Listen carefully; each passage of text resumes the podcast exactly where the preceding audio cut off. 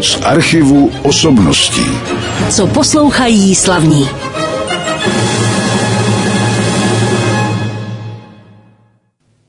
Už skončila první skladba dnešního pořadu z archivu osobností na rádiu Klasik Praha.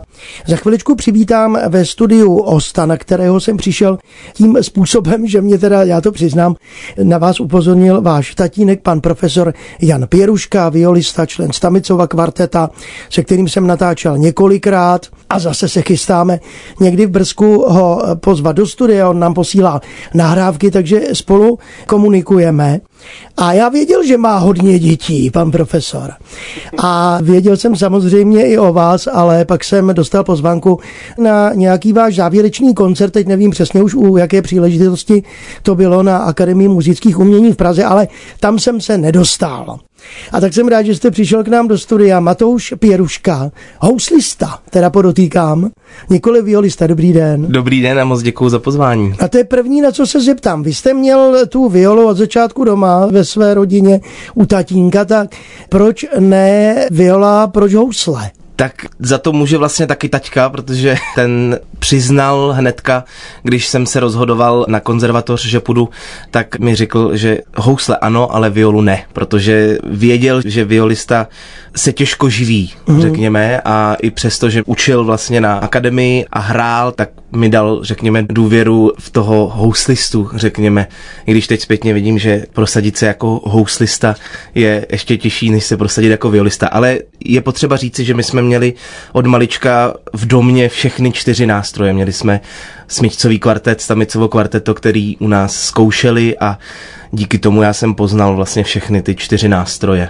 Tak to je samozřejmě, já jsem myslel, jestli třeba tatínek nechtěl, aby se o vás nevyprávěli vtipy o violistech. Ne, ne, ne, naopak, možná i proto řekl, že viola určitě ne. Dobře, takže jste studoval housle a když už teda jsme začali mluvit o vaší rodině, tak bychom mohli říci, že téměř teda všichni vaši sourozenci jsou muzikanti a maminka taky. Je to tak, je to tak, pocházím opravdu z hudební rodiny.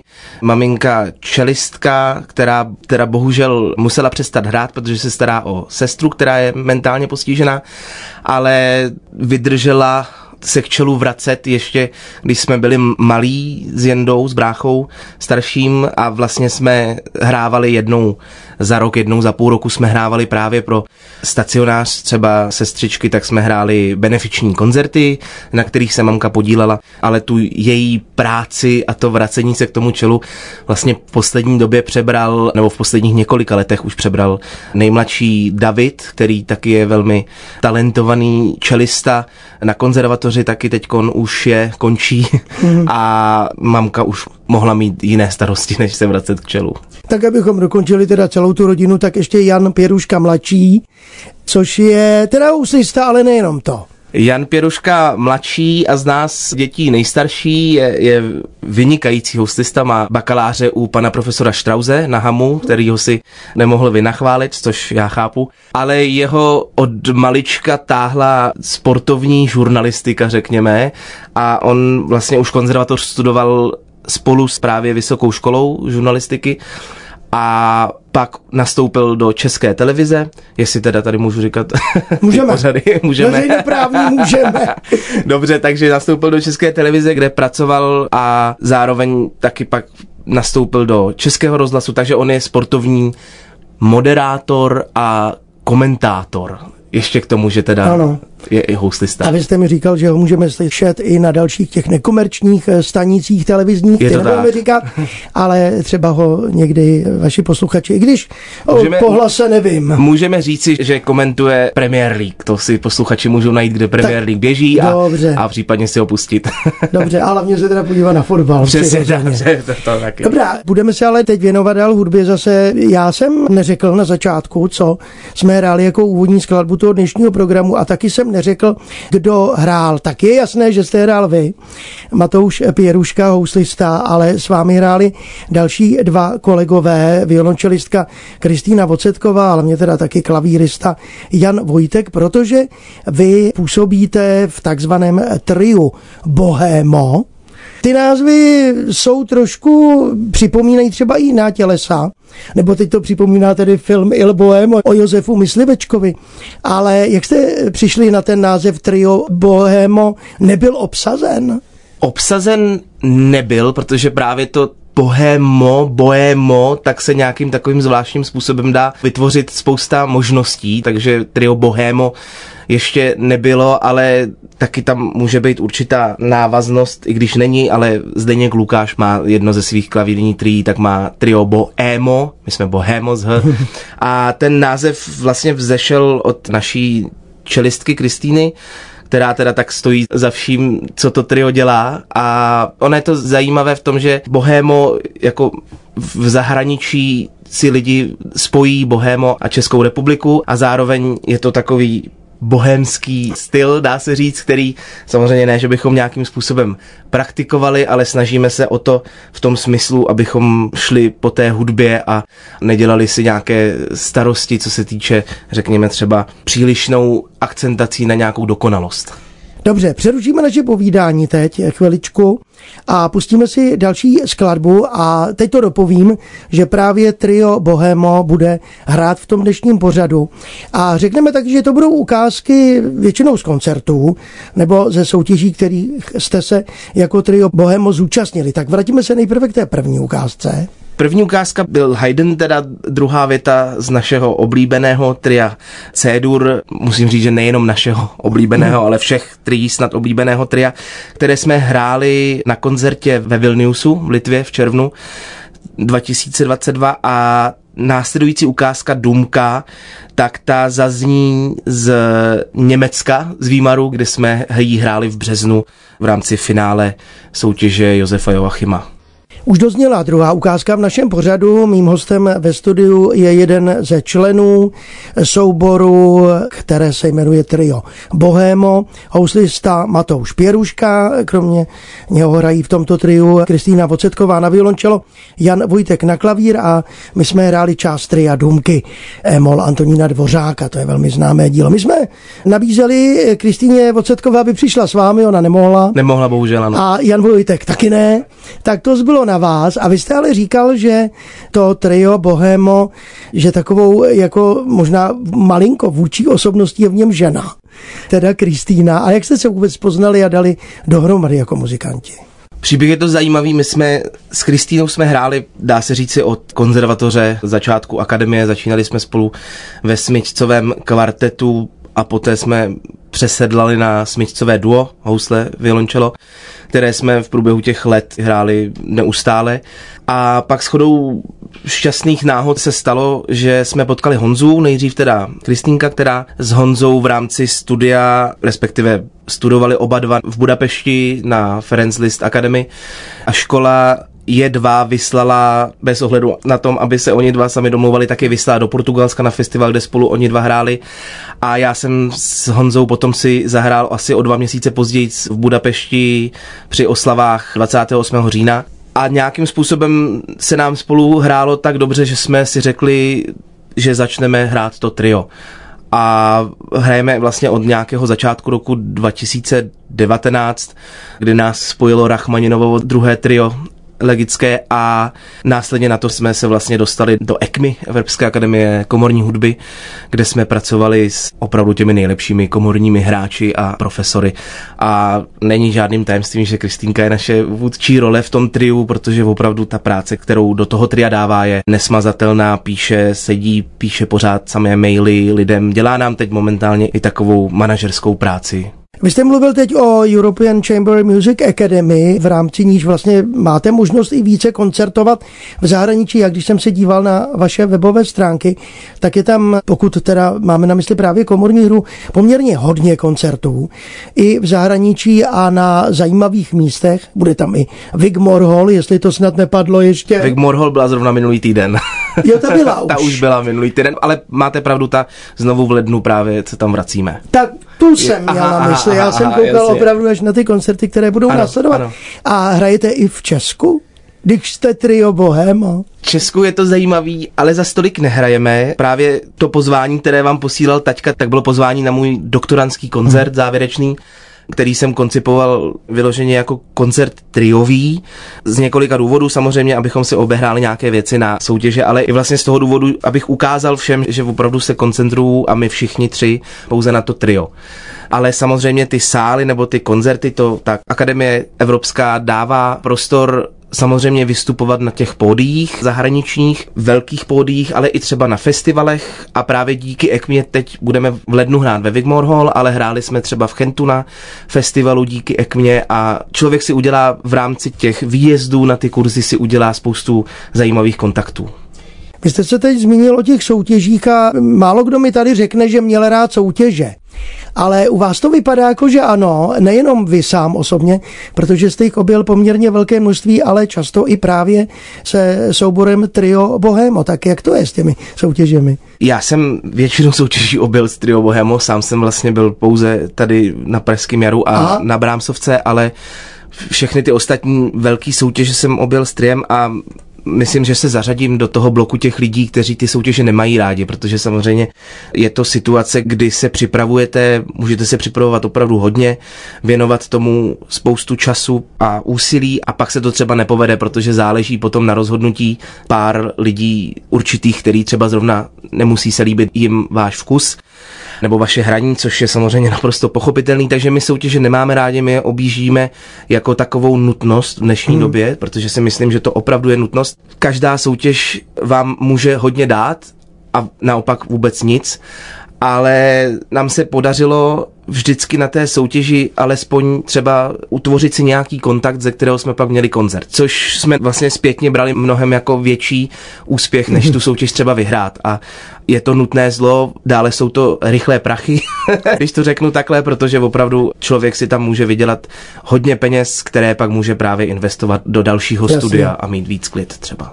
Tak jsme zase takhle zakončili to o těch soutěžích, ono je to vlastně na té soutěži asi spíš v té hlavě, protože člověk by řekl, že by muzikant k tomu mohl přistupovat jako k běžnému koncertu, tam jsou taky diváci, nebo bývají teda. Ano, to se mi líbí na těch triových soutěžích nebo na těch komorních, že to všechno je koncipováno jako recitálový program. Takže opravdu člověk si sedne a ví, že teď musí předvést hodinu hraní a může se ji nějakým způsobem navodit atmosféru koncertu, když přijdou lidi a když to třeba není devět třicet ráno, což je bolestivé. No, vy jste mi říkal, že se to může týkat i nějaké ukázky té naší hudby, protože jsou to živé nahrávky, jak jsme posluchačům řekli, a oni to určitě zjistili i poslechem. Neříkali jsme akorát, kde to vzniklo, ta nahrávka, nevím, jestli si to ještě pamatujete třeba u té následující. Myslím si, že tato nahrávka bude ze soutěže také jako ten Dvořák, ta šestá důmka, mm-hmm. bude ze soutěže právě Josefa Joachima z Výmaru a je to druhé kolo. Druhé kolo semifinále, kdy vlastně každá ta soutěž nějakým způsobem se snaží obsáhnout co nejvíce těch stylů, aby opravdu ty soubory předvedly, zda se orientují pouze v některém nebo mají větší rozsah, a takže je standardním procesem, že je většinou klasicismus, romantismus a nějaké dvacáté století aspoň, a toto zaznělo právě v kombinaci ještě s Martinů, ale to si nevybavuju teďko. Nicméně je to opět z Výmaru ze soutěže Josefa Joachima. A v kolik je hodin to nevíme, takže... Ne, tohle bohužel víme, to si pamatuju, to bylo asi, to bylo těch deset nebo deset třicet, to bylo opravdu bolestivý. To pak člověk musí stávat jako zpěvák asi v šest ráno, aby se vůbec do těch deseti probral.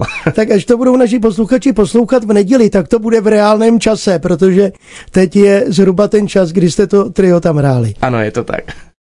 Poslouchali jsme opět Trio Bohémo, Matouš Pěruška je tady se mnou ve studiu, co by houslista tohoto tělesa, poslouchali jsme část Beethovenova klavírního tria D dur, je to z opusu sedmdesát číslo jedna, byla to první věta, tady to řeknu docela přesně, protože samozřejmě těch klavírních trií Beethoven má dost, poměrně.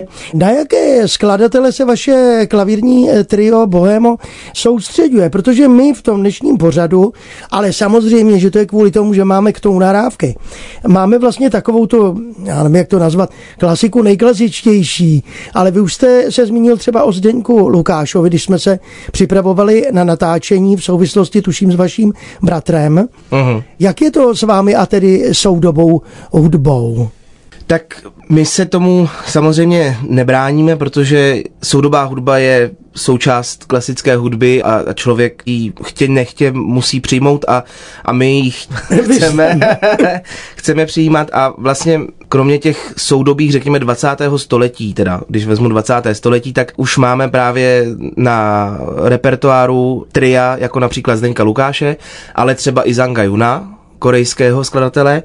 A teď například se chystáme na skladbu Yusupov, skladatel, izraelsko-tádžický, jeho klavírní trio a klavírní kvartet s klarinetem a nahrávkou, takže to je něco, co je pro nás vlastně úplně nové. A zároveň pro nás napsal skladbu Marios Christou, Christou, teď se omlouvám, jestli jsem jeho jméno vystavil špatně, tak nám napsal skladbu, světovou premiéru, budeme hrát v Olomouci, Dvořák na Kypru, neskutečně zábavná hmm. a vtipná skladba, eh, o kterou jsme ho požádali a on byl velmi laskav a napsal nám to.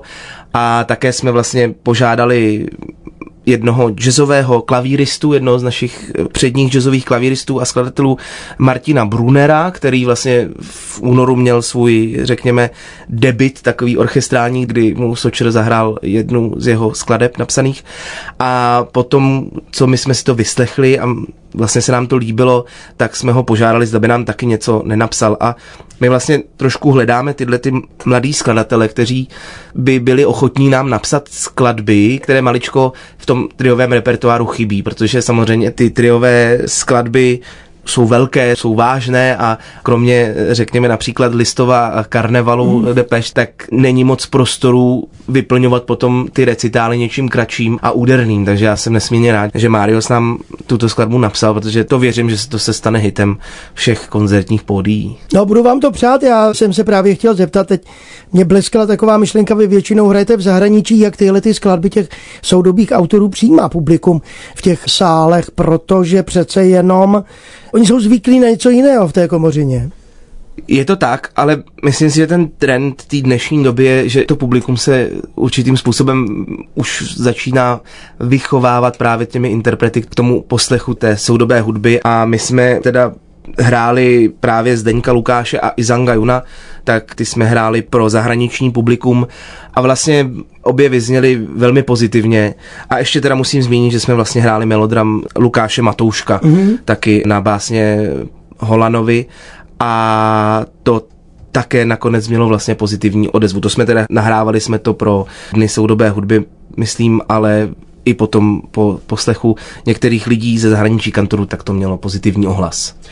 My se ovšem v tom našem pořadu soustředujeme, když se dívám na ten seznam, maximálně na dvacáté století a to bude případ tady té následující ukázky. Co jste vybral? Další skladbou bude trio Bohuslava Martinů, bude to třetí trio, třetí věta, C-dur a bude to z toho důvodu, že my už z duového období vlastně milujeme hudbu Bohuslava Martinů a tady, když jsme se pak rozhodovali, kterého z těch martinovských, které to trio si vybrat, tak jsme se vlastně při prvním poslechu zamilovali tady do toho třetího tria, který je nesmírně nádherný a musím teda tady říci, doufám, že se to vejde do času. Poslouchal jsem nedávno jeden rozhovor s panem profesorem Štrauzem, který říkal, že mu žena Bohuslava Martinů jednou řekla, že skladby Martinů jsou náročné, ale v každé té skladbě je okénko do nebes. A mm-hmm. mně se to tak strašně líbilo, že vlastně k tomu Martinu teďkom přistupujeme trošičku tímhletím stylem, hledat ty okénka do těch nebes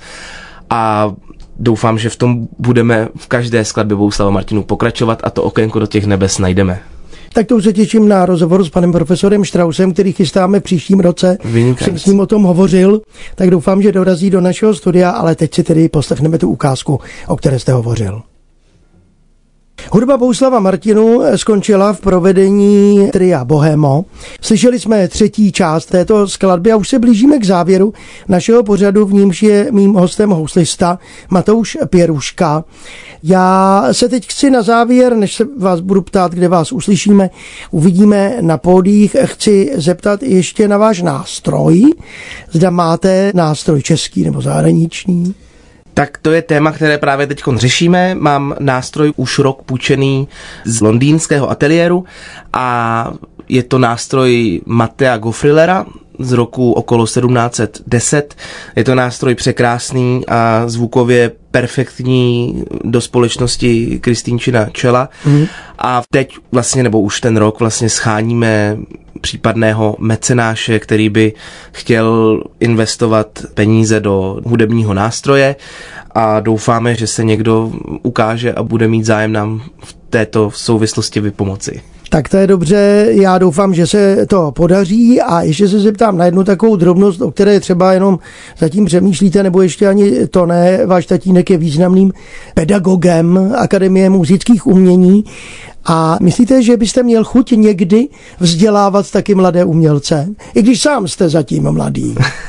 Ano, mě řeknu to úplně na rovinu. Já vlastně studuji na HAMU doktorandský program, který dává možnost vlastně určité ještě větší propojenosti student-pedagog, a to znamená, že já jsem teď posledních čtyři roky jsem byl asistentem pana profesora proděkana Čepického mého, takže už určité kontakty s těmi studenty už jsem měl, už jsme se nějakým způsobem oťukali a myslím a doufám, že to funguje a že to bude samozřejmě s přibývajícím věkem a zkušenostmi se zlepšovat a že budu moci jednou být inspirativním, řekněme, muzikantem, pedagogem.